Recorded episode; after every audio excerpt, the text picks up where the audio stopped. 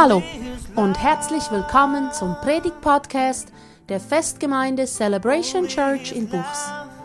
Durch diese Botschaft soll dein Glaube an Gott gestärkt und deine Beziehung zu Jesus vertieft werden.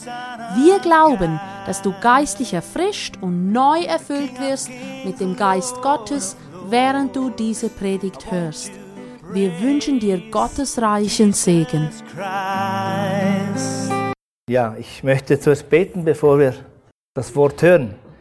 Herr, wir danken dir, dass wir uns versammeln dürfen, immer wieder, Herr, und dass du gegenwärtig bist, dass du so treu bist, Herr. Du sagst, wenn wir uns versammeln zu deinem Namen hin, dort wirst du sein in unserer Mitte, Herr. Das ist dein, deine Gnade, Herr, und ein Vorrecht für uns, so Herr. Und ich danke dir, dass wir es heute erleben dürfen, dass wir in der Anbetung in deiner Gegenwart standen und stehen und dürfen. Und auch wenn, wenn wir dein Wort hören, Herr Jesus, Herr, rede du zu unseren Herzen durch dein Wort, Herr. Lass uns von dir empfangen heute Morgen neu. Rede du, Heiliger Geist, wirke du, wirke du, nimm du Raum, ein Geist Gottes. Sei du gegenwärtig, erfülle den Raum, erfülle jedes Herz, das heute Morgen hier ist. Oh Herr. Du kennst jedes Herz. Du sagst, wir sind wie, wie ein aufgeschlagenes Buch. Du, du hast Einsicht in jedem Leben hinein. Und ich danke dir für jedes, was da ist, oh Herr, dass es heute Morgen empfangen wird in deinem Namen, Jesus. Ich danke dir für dein Wort. Schenk du Gnade und Kraft. In Jesu mächtigen Namen. Amen. Wir sind in der Serie. Gehen wir weiter. Das ist ja der Anfangsvers. Den haben wir letztes Mal schon gehabt. Ist wieder drin, weil das ist, das ist die, das ist der Startvers. Jesus sagte am Schluss, bevor er zum Vater ging, sagte er zu seinen Jüngern, ihr werdet meine Zeugen sein. Wenn der Heilige Geist gekommen ist auf euch, im Sinne von, sobald der Geist Gottes auf euch kommt, nicht wenn im Sinne von, falls er kommt, falls der Heilige Geist kommt, werdet ihr meine Jünger sein, sondern Jesus sagte das, wenn im Sinne von, wartet in Jerusalem und dann wird der Heilige Geist auf euch kommen, dann, wenn es geschieht, werdet ihr meine Zeugen sein. Ihr werdet die Kraft haben, von mir Zeugnis zu geben, von mir zu erzählen. Eure Leben, eure Leben werden, werden Zeugnisse sein. Menschen werden euch anschauen und, und Jesus mich in euch sehen. Sie werden euch anschauen und das Licht Gottes in, meinem, in eurem Leben sehen. Ein bekannter Evangelist war mal beim Coiffeur und, und äh, er hat ein Gespräch mit einer Dame dort. Und die Dame war überführt vom Geist Gottes und, und sie, sie öffnete ihr Herz für Jesus, obwohl es ein ganz normales Gespräch war. Und der Evangelist sagte dann zu Hause, betete, weil er nicht verstanden hatte, warum das geschah plötzlich. Er war nicht, er hat nicht groß viel Bibelverse aufgezählt. Er hat nicht äh, eine, eine riesen Predigt gehalten. Und dann sprach der Geist Gottes zu ihm, er verstand das. Und das war der Geist Gottes, ihm sagte, ich darf doch aus deinen Augen herausschauen, wenn ich in dir wohne. Also sagte ihm, sie hat, sie hat Jesus in dich gesehen, sie hat mich in dich gesehen und sie war berührt. Weil ich glaube, wenn der Mensch, der Jesus nicht kennt, Begegnungen hat mit Gott, dann wird sein Herz verändert. Und deswegen ruft uns Jesus, also seine Kinder, Zeugen zu sein. Und deswegen sind wir in dieser Serie drin, weil das so wichtig ist. Und ich glaube, es ist ein, es ist ein Stück weit ein Prozess. Es ist eine Entwicklung. Es muss ein Verlangen in unseren Herzen überhaupt geweckt werden, ein Jünger zu sein, der Zeugnis gibt. Es muss ein Verlangen geweckt werden. Ich will, dass Menschen durch mein Leben zu Jesus kommen. Das muss anfangen, so wie zu sprießen, dieses Verlangen, eine Sehnsucht, vielleicht wird es wachsen, vielleicht wird es eine Not im Herzen, und das ist gut. Eine Not, die, die dich nicht in Ruhe lässt, die dich beten lässt, Herr, lass mich Frucht sehen, lass mich ein Zeugnis sein, lass mich Menschen, Menschen zu dir führen, lass mich, dass Menschen deine Liebe erfahren, sei es auch ganz praktisch. Das ist das, wo wir uns jetzt bewegen. Und das ist auch mein Gebet, dass der Herr uns dorthin führt, dass wir Menschen werden, die noch mehr Zeugnis ablegen, die noch, noch mehr ein Zeugnis sind für ihn, dass andere Menschen, die Jesus noch nicht kennen, Jesus erleben. Weil Jesus ist ein Retter. Jesus sagt, ich bin gekommen, um zu suchen und zu finden, zu suchen und zu retten, was verloren ist. Jesus kam auf die Erde nicht, um eine Religion zu stiften und sagte, da ist der Buddha, da ist der Konfuzius, wer auch immer, und da bin ich. Ich mache jetzt eine neue Religion. Sondern Jesus ist der Sohn Gottes und er kam, um zu retten. Sein Name ist schon seine Funktion, seine Aufgabe ist Gott errettet. Und heute schauen wir dieses Thema an. Ihr seid das Licht der Welt. Wir haben das ein bisschen gesungen schon in den Liedern. Ihr seid das Licht der Welt. Ich fange an mit dieser Stelle im 1. Johannes 1, 5 bis 7. Ich habe einfach nur die Bibelstellen und ganz kurz eine, eine kleine Aussage, einen kleinen Satz vielleicht oder vielleicht nur ein Wort über diesen Vers. Also den Rest sage ich hier, aber es ist damit, es hilft, wenn die Verse, denke ich, auch ein bisschen aufleuchten, dann ist es einfacher zum Suchen. Meistens oder manchmal, ist es so, dass der da vorne steht, den Vers einmal liest und dann hat man es schon vergessen. Ein Prediger hat gesagt, er hat beobachtet, dass die Männer beim ersten Mal, wenn sie den Vers hören, niemals behalten können. Und meistens müssen sie zur Frau sich drehen und sagen, was hat er gesagt? Deswegen ist es gut, wenn man den Vers zweimal lässt. es sagt was. Er, es ist eine Beobachtung, hat er gesagt, über Jahre. Er hat immer gesagt, den Vers einmal genannt. Wahrscheinlich 1. Johannes 1. Und dann hat er beobachtet und dann hat er gesehen, nach einer Weile drehten sich viele Männerköpfe um und sagten, was hat er gesagt? Und die Frauen, 1. Johannes 1. Ist irgendwo eine kleine Wahrheit drin enthalten? Das müsst ihr feststellen. Okay. 1. Johannes 1, 5 bis 7. Gott ist Licht. Ich möchte am Anfang wie eine kleine, für uns so wie eine kleine Grundlage legen, dass wir das verstehen, was es auf sich hat mit diesem Licht. Und da steht in Vers 5, und dies ist die Botschaft, die wir von ihm gehört haben und euch verkündigen, dass Gott Licht ist und gar keine Finsternis ist in ihm.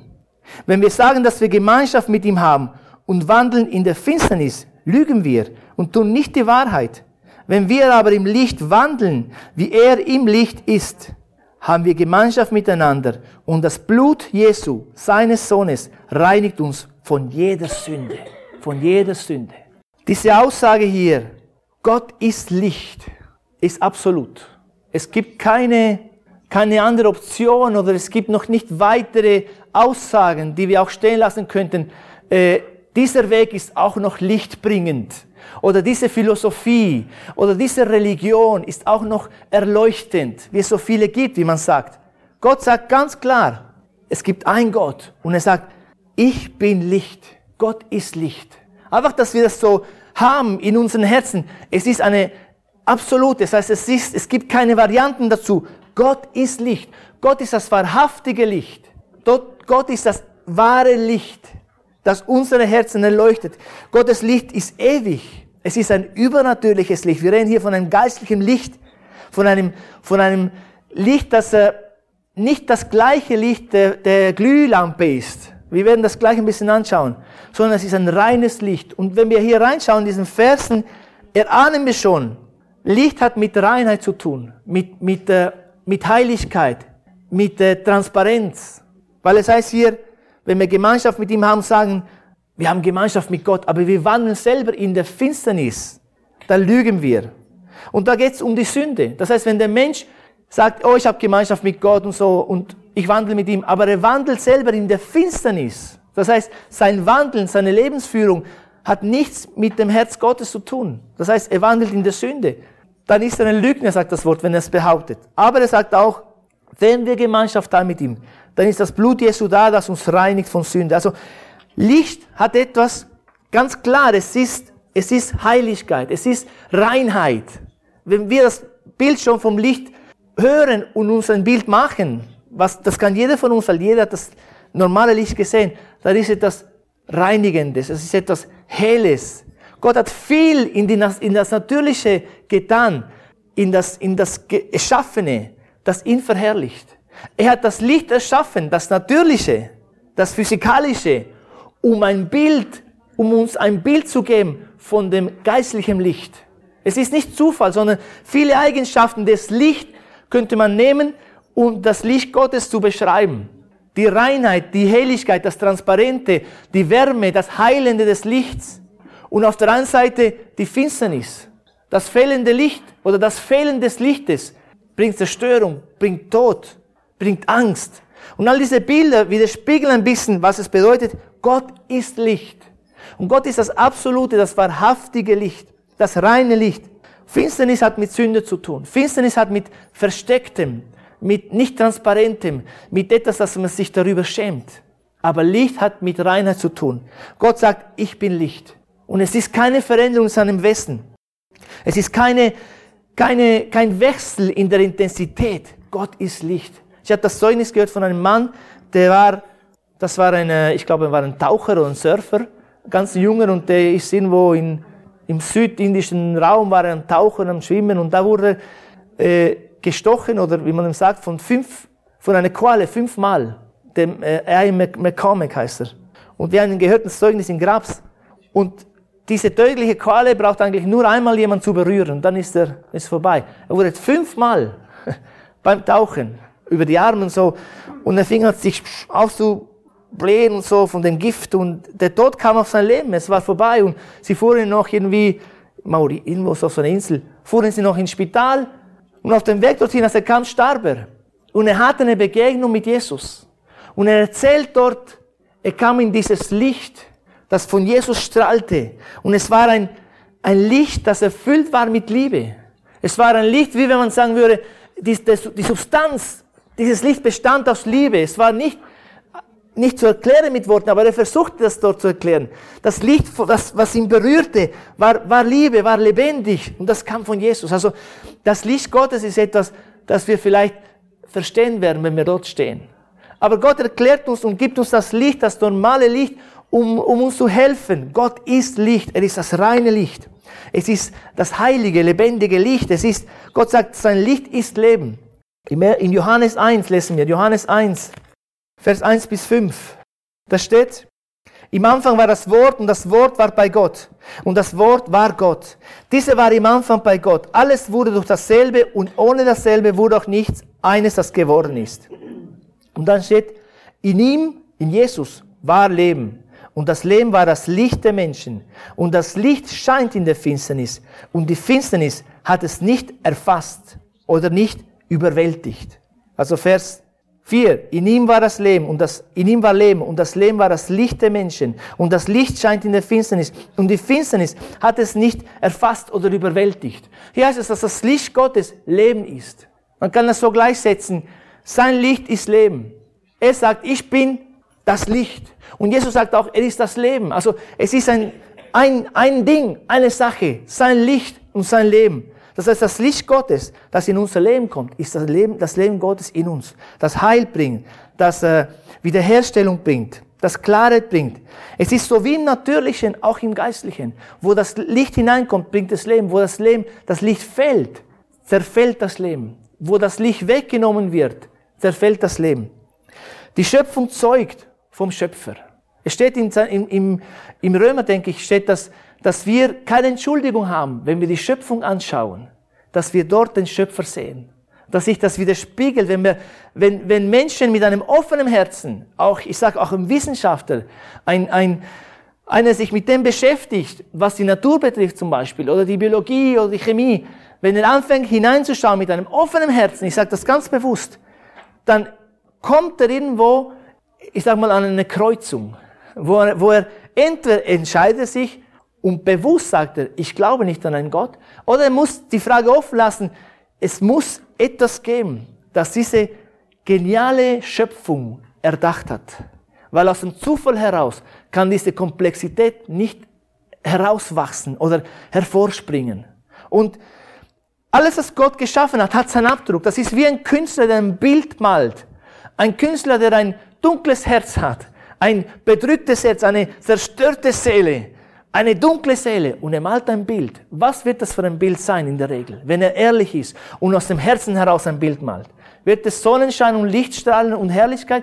In der Regel wird das irgendwo seine Seele widerspiegeln. Irgendwo wird man die Dunkelheit oder die Bedrückung erkennen, weil er der Schöpfer ist dieses, dieses Stücks. Und so ist Gott der Schöpfer der, der Natur und allem Wunderbaren. Und wenn wir da ein bisschen hineinschauen, und unsere Herzen nicht verschließen, meine ich jetzt als Nichtgläubige, nicht verschließen würden, würde irgendwo eine Erkenntnis kommen, es muss ein Schöpfer da sein.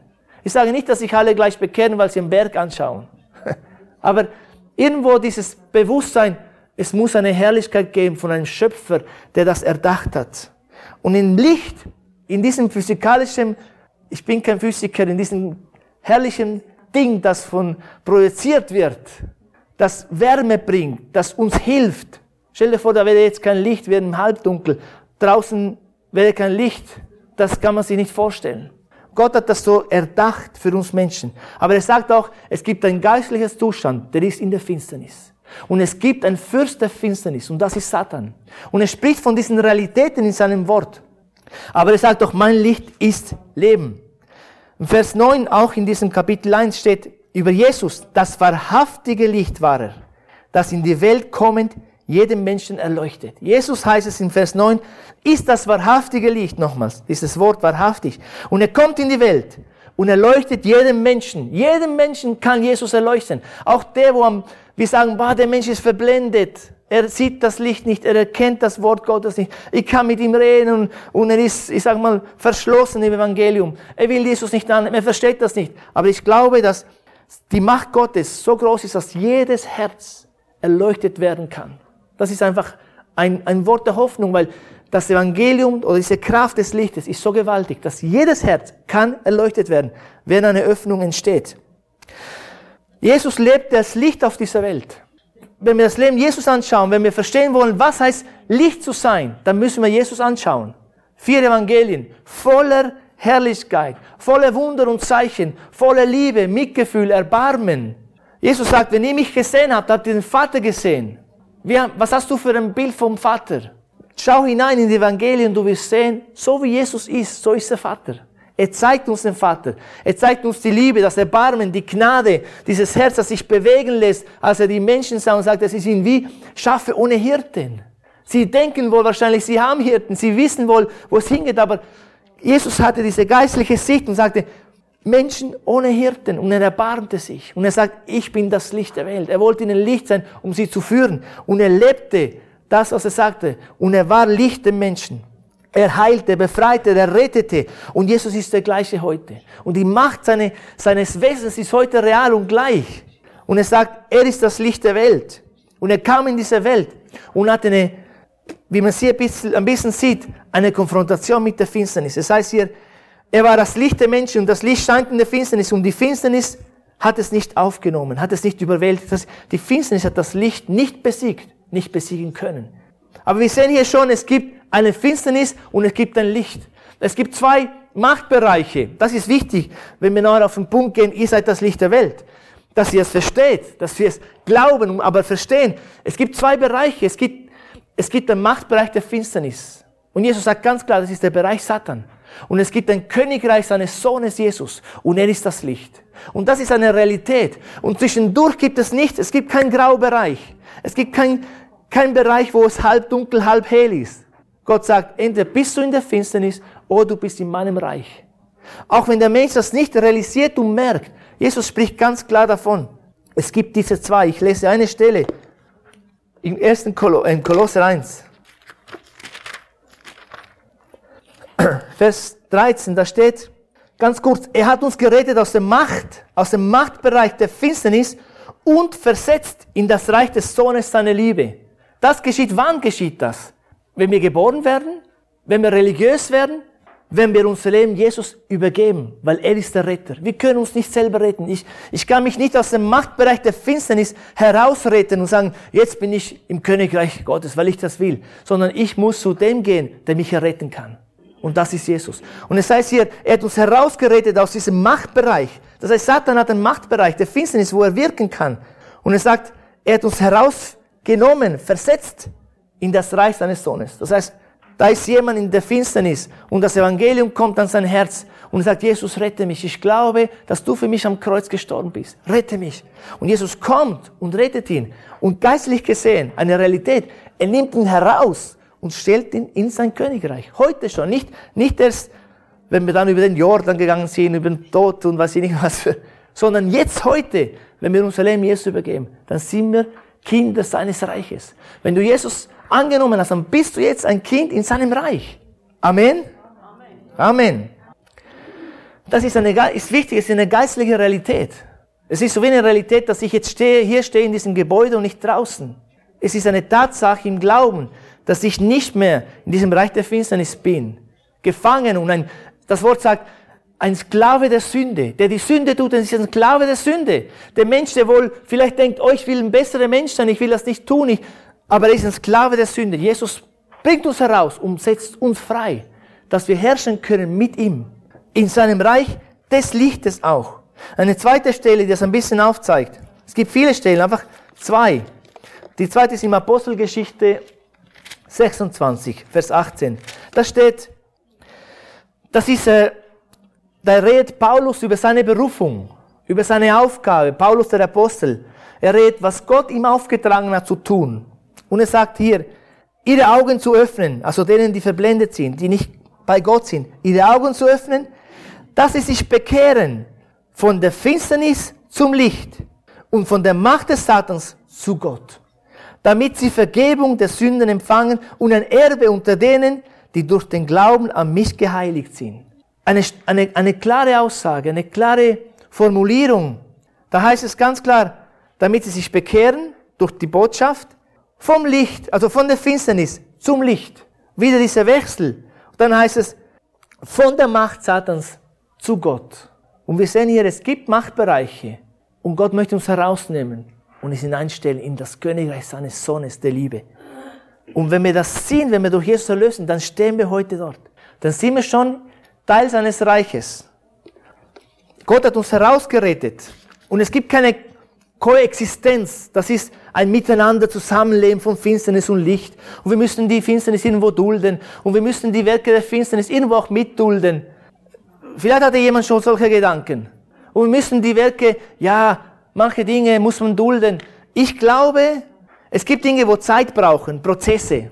Es gibt Dinge, wo sehr komplex sind, wo, wo wir vielleicht mitverschuldet sind. Aber das Ziel des Evangeliums ist, dass wir frei sind von allem, was mit der Finsternis zu tun hat. Das ist, das ist das uns, unser Erbe auf Erden. Dass wir da hineinkommen und immer mehr und mehr in jedem Bereich, ohne Ausnahme, einen Sieg erleben. Ein Sieg und frei werden von all dem Schrott und all dem Müll, was aus der Finsternis kommt, weil das nicht gut ist für uns. Und Gott will uns Gutes geben. Das ist Gott. Gott ist gut. Eine tiefgeistliche Aussage. Gott ist gut und der Teufel ist schlecht. Er ist der Vater der Lüge von Anfang an. Er kam nur, um zu schlachten, zu zerstören zu töten. Und Jesus kam, um Leben zu geben im Überfluss. Welche zwei Kontraste. Wie Licht und Nacht, wie, wie, wie Finsternis und Licht. Und das ist die Wahrheit.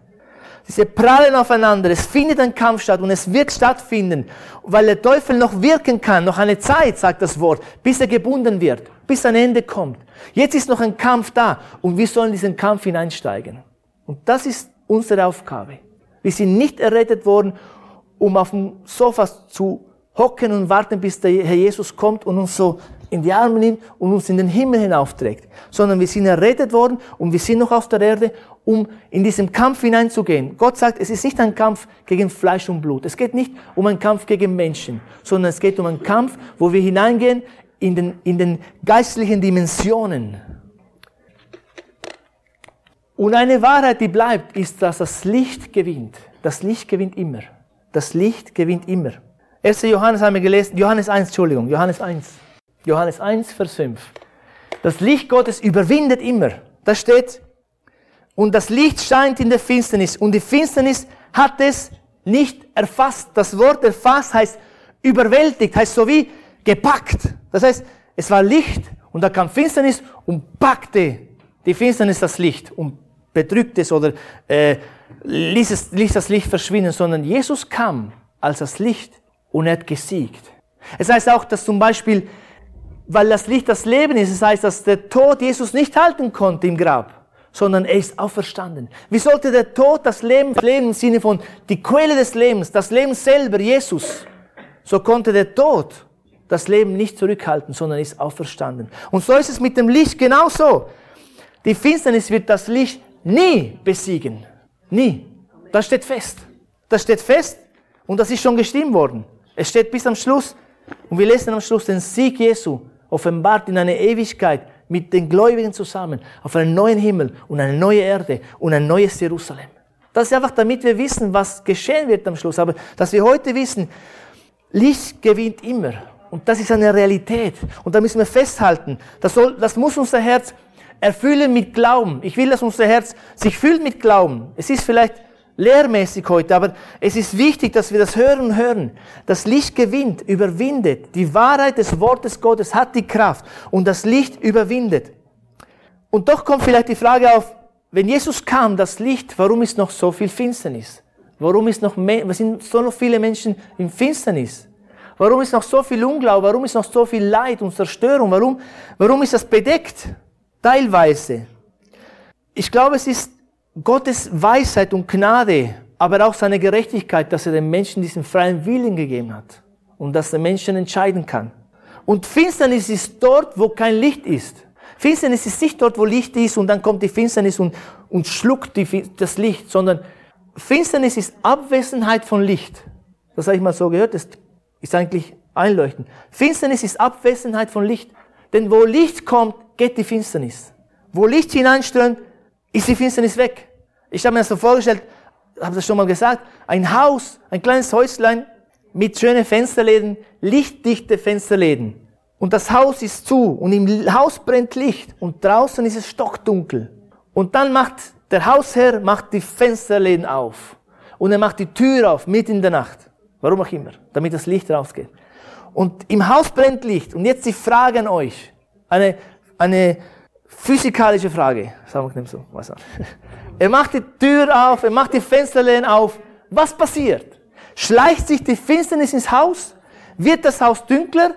Oder wird die Umgebung erhellt des Hauses? Das zweite. Wer ist für das erste? ist einfacher, weil ich hoffe, die ist.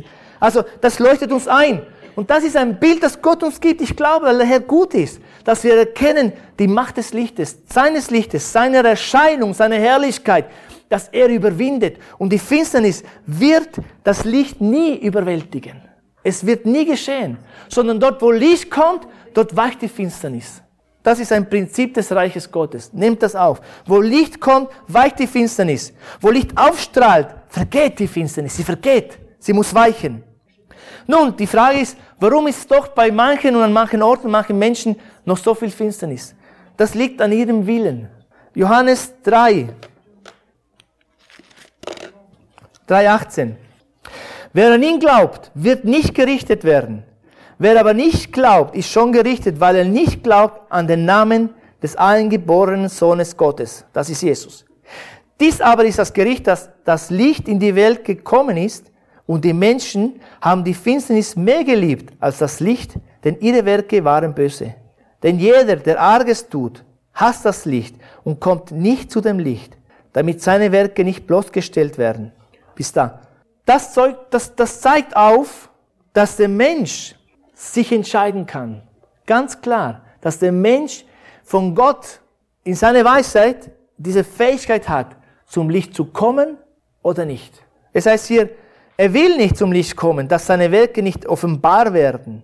Also es ist sogar, sogar eine Erkenntnis da, jemand, der bereits schon überführt ist, er weiß, wie meine Werke sind, aber er hält Abstand vom Licht. Also es ist immer noch dieser freie Wille des Herzens, dass ein Mensch kommen kann zum Licht oder nicht, dass ein Mensch sein Herz aufmachen kann, diesem Licht oder diesem, ja, diesem Licht das Herz aufmachen kann, dass es hineinkommt, dass es Heilung bringt. Oder ich kann es verschließen. Aber wenn der Mensch das Herz aufmacht, dann gewinnt das Licht. Dann gewinnt das Licht. Dann kommt das Licht hinein und bringt Heilung, Veränderung, Errettung, Befreiung, Wiederherstellung. Gewaltige Dinge geschehen. Und ich, ich bin sicher, wir werden das vielleicht in den nächsten Wochen mal so machen, dass, dass ihr euch Gedanken machen dürft.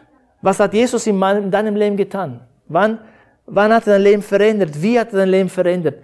Kannst du etwas herausnehmen aus deinem Leben, wo, wo die rettende Kraft der Botschaft Jesus dich verändert hat. Und dass du bereit bist, vielleicht ein kurzes Zeugnis zu geben. vielleicht drei Minuten, zwei Minuten. Mein Leben war so, Jesus kam, hat das verändert, das getan und mein Leben ist jetzt so. Es, ist, es hilft sich, sich im Klaren zu sein, auch an welchem Punkt hat Gott mich verändert, an welchem Punkt hat Gott angefangen oder hat Gott ein, ein Werk der Rettung getan in mir. Dass ihr euch da ein bisschen schon vorbereitet. Nicht jedes, nur Freiwillige.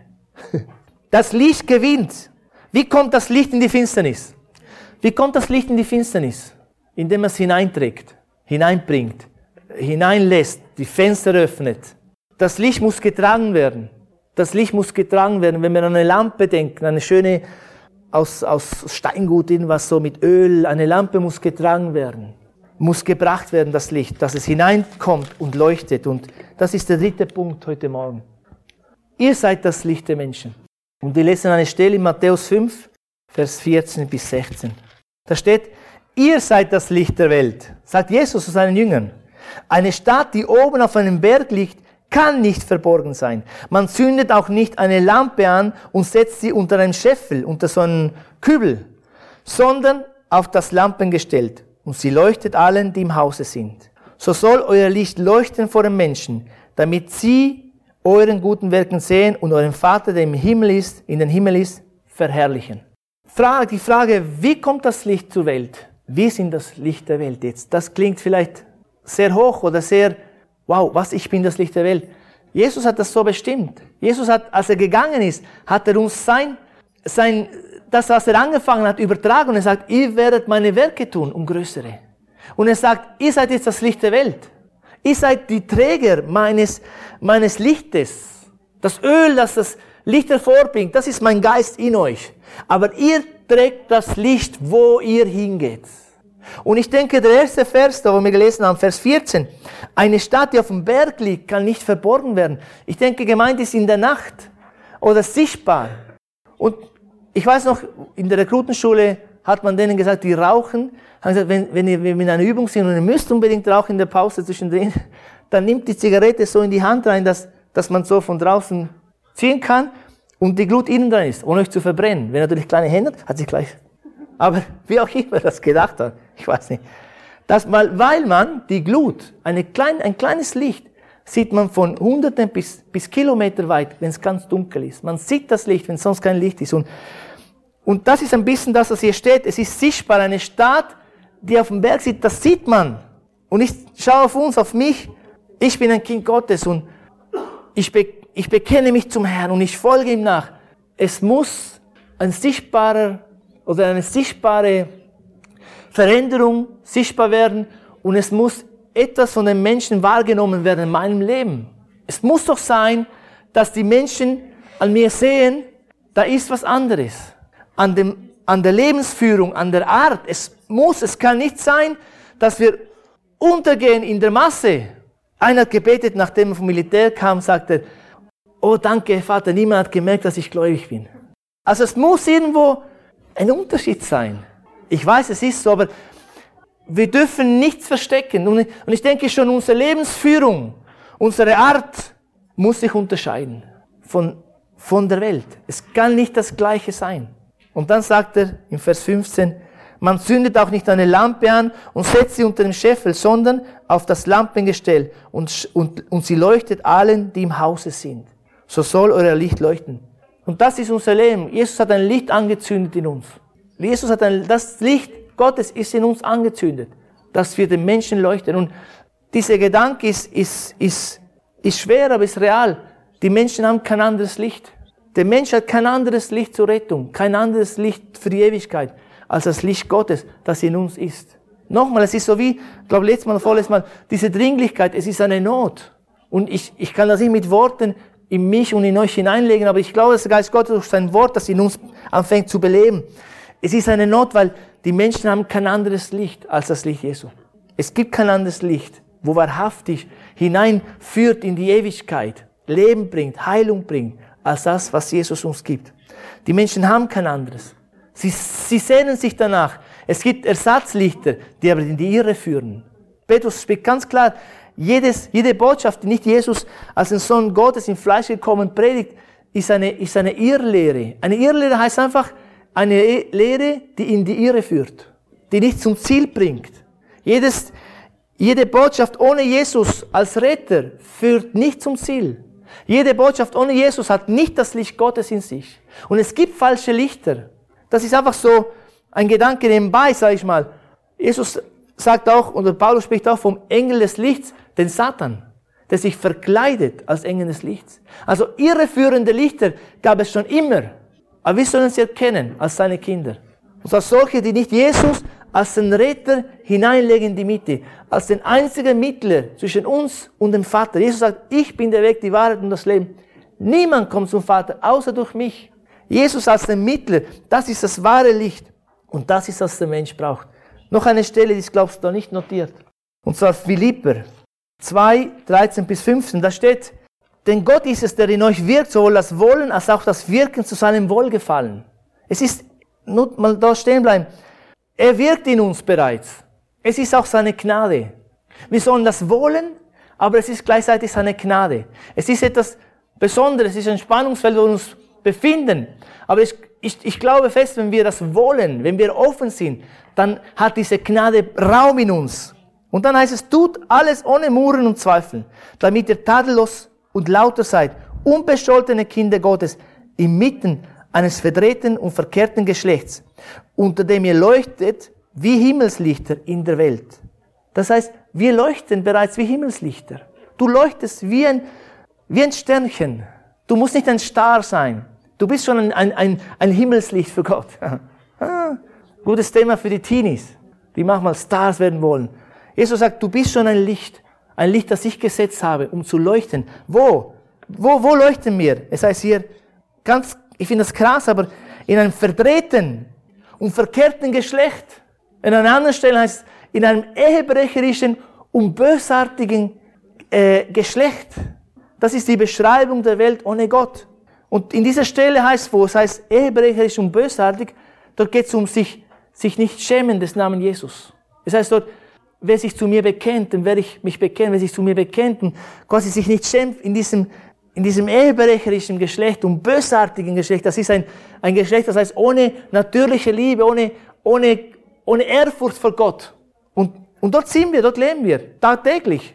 Ich muss euch nicht viel erklären und erzählen, da wisst ihr, jedes steht irgendwo in so, in so einem Bereich. Und Jesus sagt, ihr sollt dort, wo ihr steht, leuchten. Ihr sollt leuchten und ihr könnt leuchten, weil Gott in euch ist. Wenn der Geist Gottes in euch ist, dann werdet ihr leuchten. Dort, wo wir sind. Und wir können das aktivieren, sage ich dem. Wir können bewusst leben als Lichter in der Dunkelheit. Wir können in den Raum hineinkommen und beten, dass der Geist Gottes hineinkommt in diesen Raum. Wir können zu Menschen kommen und auch im Herzen beten und glauben, dass sich das Herz öffnet, zu Gott rufen, dass eine Öffnung steht im Herzen des Nächsten, dass, eine, dass eine, ein Zugang entsteht und dass wir das Licht Gottes hineinbringen können.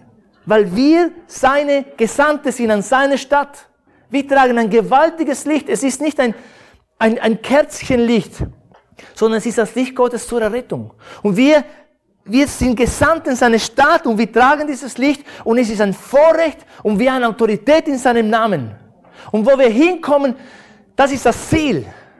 Soll sich die Atmosphäre verändern? Was heißt das jetzt? Das ist vielleicht mystisch. Nein, die geistliche Atmosphäre soll sich verändern, weil Licht hineinkommt in einen Raum, wo Finsternis ist. Und es muss was geschehen. Ich habe von einem Pastor gehört, der ging, der hat äh, für seine Frau ein, so ein Spa-Wochenende gebucht. Oh, die haben sich das jahrelang gewünscht. Endlich mal gespart.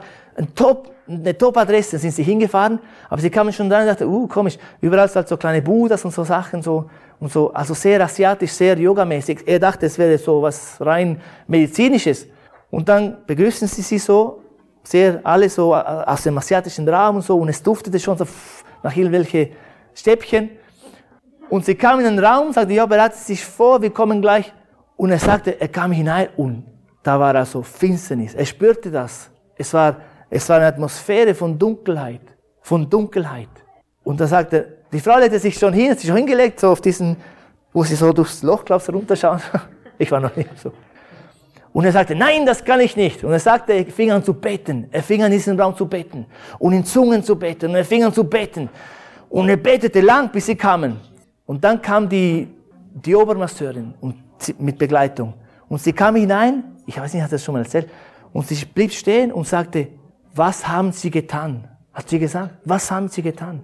Weil sie merkte, da ist was in der Atmosphäre, in der geistlichen Atmosphäre, ein, ein, ein Wechsel entstanden, eine Veränderung. Etwas hat passiert.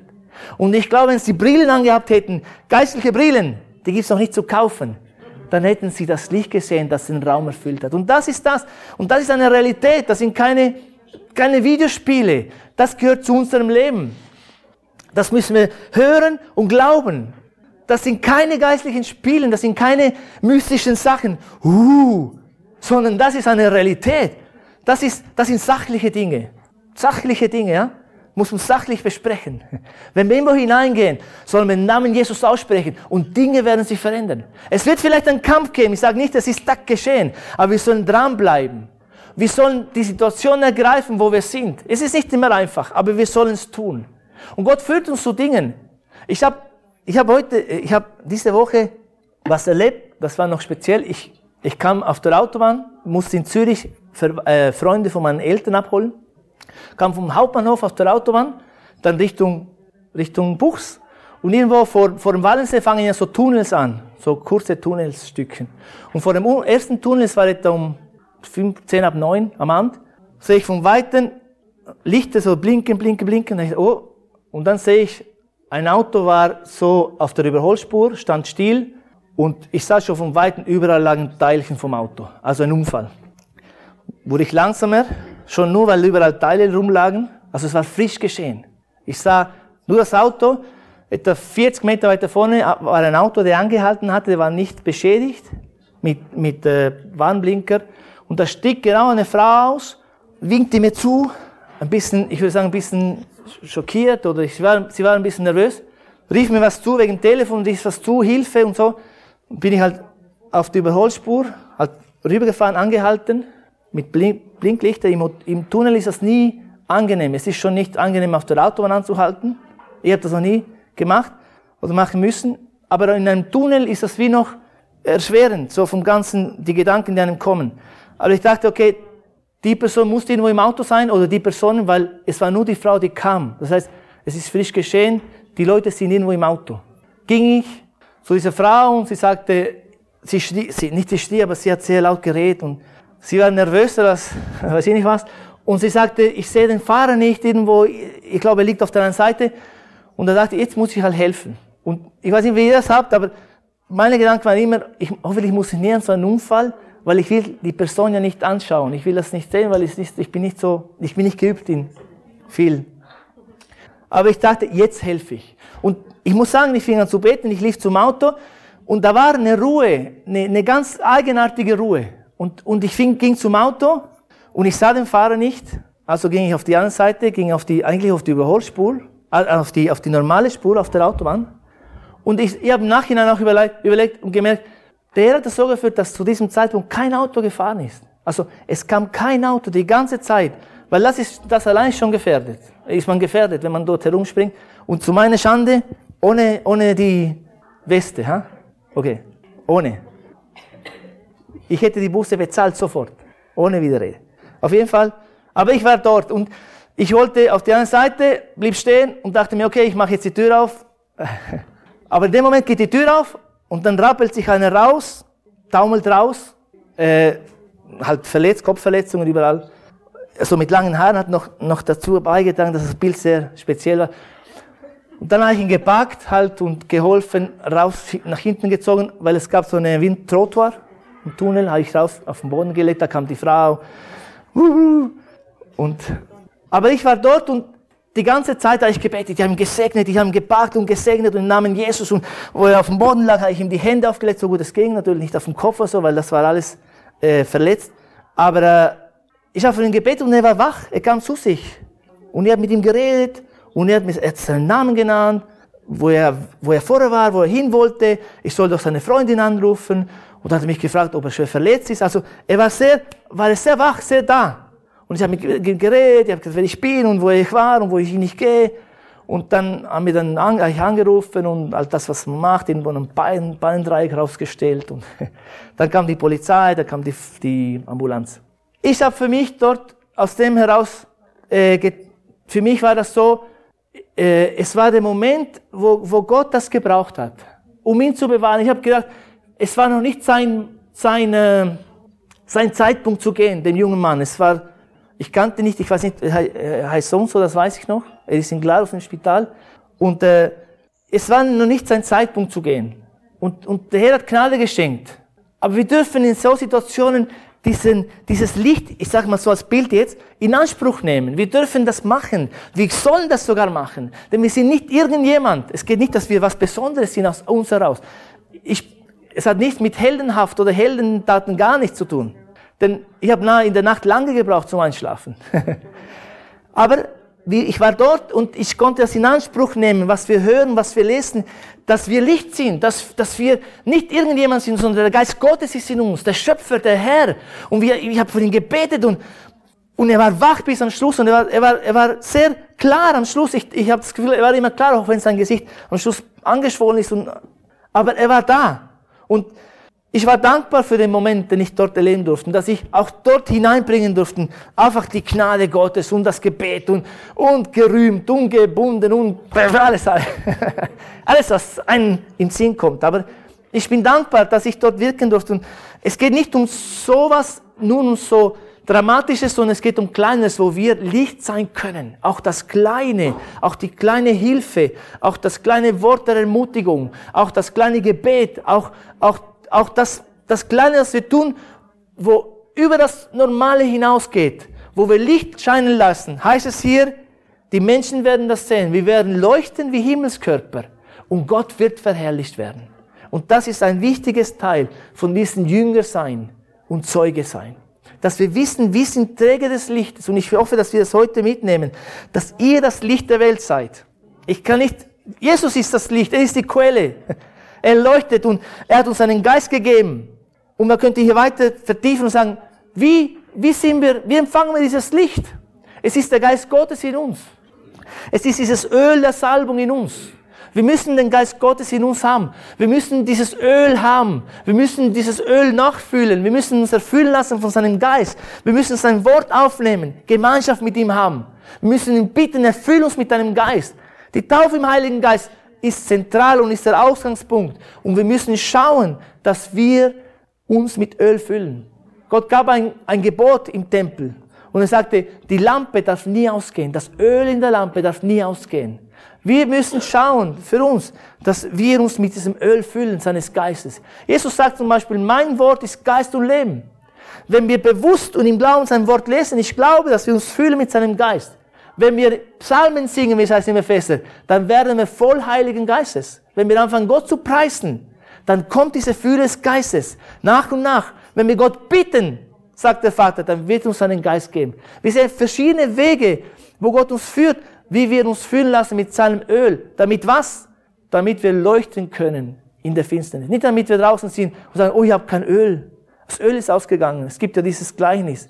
Endzeitliche kann man sagen, von diesen Jungfrauen, die den einen, die einen hatten vorgesorgt, die anderen nicht. Und als es darauf ankam, hatten sie kein Öl. Also handelt, handelt in diesem Bewusstsein. Ihr seid das Licht der Welt. Handelt in diesem Bewusstsein. Lasst das Licht leuchten. Übt Liebe, handelt in der Liebe, vergibt, betet, segnet, glaubt, stellt euren Fuß auf den Boden und sagt, das gibst du mir her. Das, den Boden, das Land, wo ich stehe, das gibst du mir. Das heißt, es gibt einen Autoritätswechsel, wenn du irgendwo reinkommst, wenn du das in Anspruch nimmst, weil du ein Träger bist des Lichts. Amen. Amen. Ich möchte noch beten zum Schluss.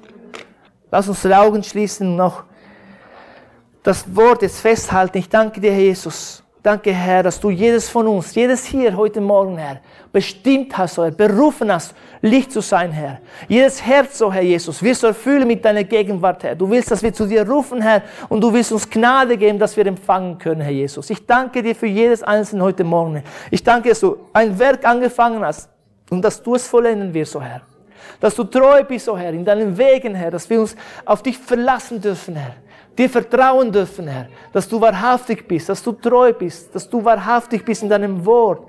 Das, was du ausgesprochen hast, wirst du tun, Herr. Wir danken dir, Herr Jesus, Herr, für deinen Heiligen Geist, Herr, für jedes Einzelne heute Morgen, Herr, dass du uns zunehmen, Herr, erleben lässt, diese Fühle des Geistes in einem neuen Maß, in Jesu Namen. Ich danke dir für jedes Herr, dass wenn wir hinausgehen, dass wir Lichtträger sind, oh Herr. Dass wir Lichtträger sind in einer Finsternis, oh Herr. In einer zunehmenden Finsternis, dass wir Lichtträger sind, oh Herr. Und dass dein Licht gewinnt, oh Herr. Und dass dein Licht siegt, oh Herr. Und dass dein Licht nicht überwältigt wird von der Finsternis, Herr. Sondern dass das Licht überwältigt, Herr. Das Licht überwältigt, Herr. Und siegt, oh Herr, über die Finsternis, Herr. Ich danke dir, Vater, in Jesu Namen, Herr. In Jesu Namen. Amen.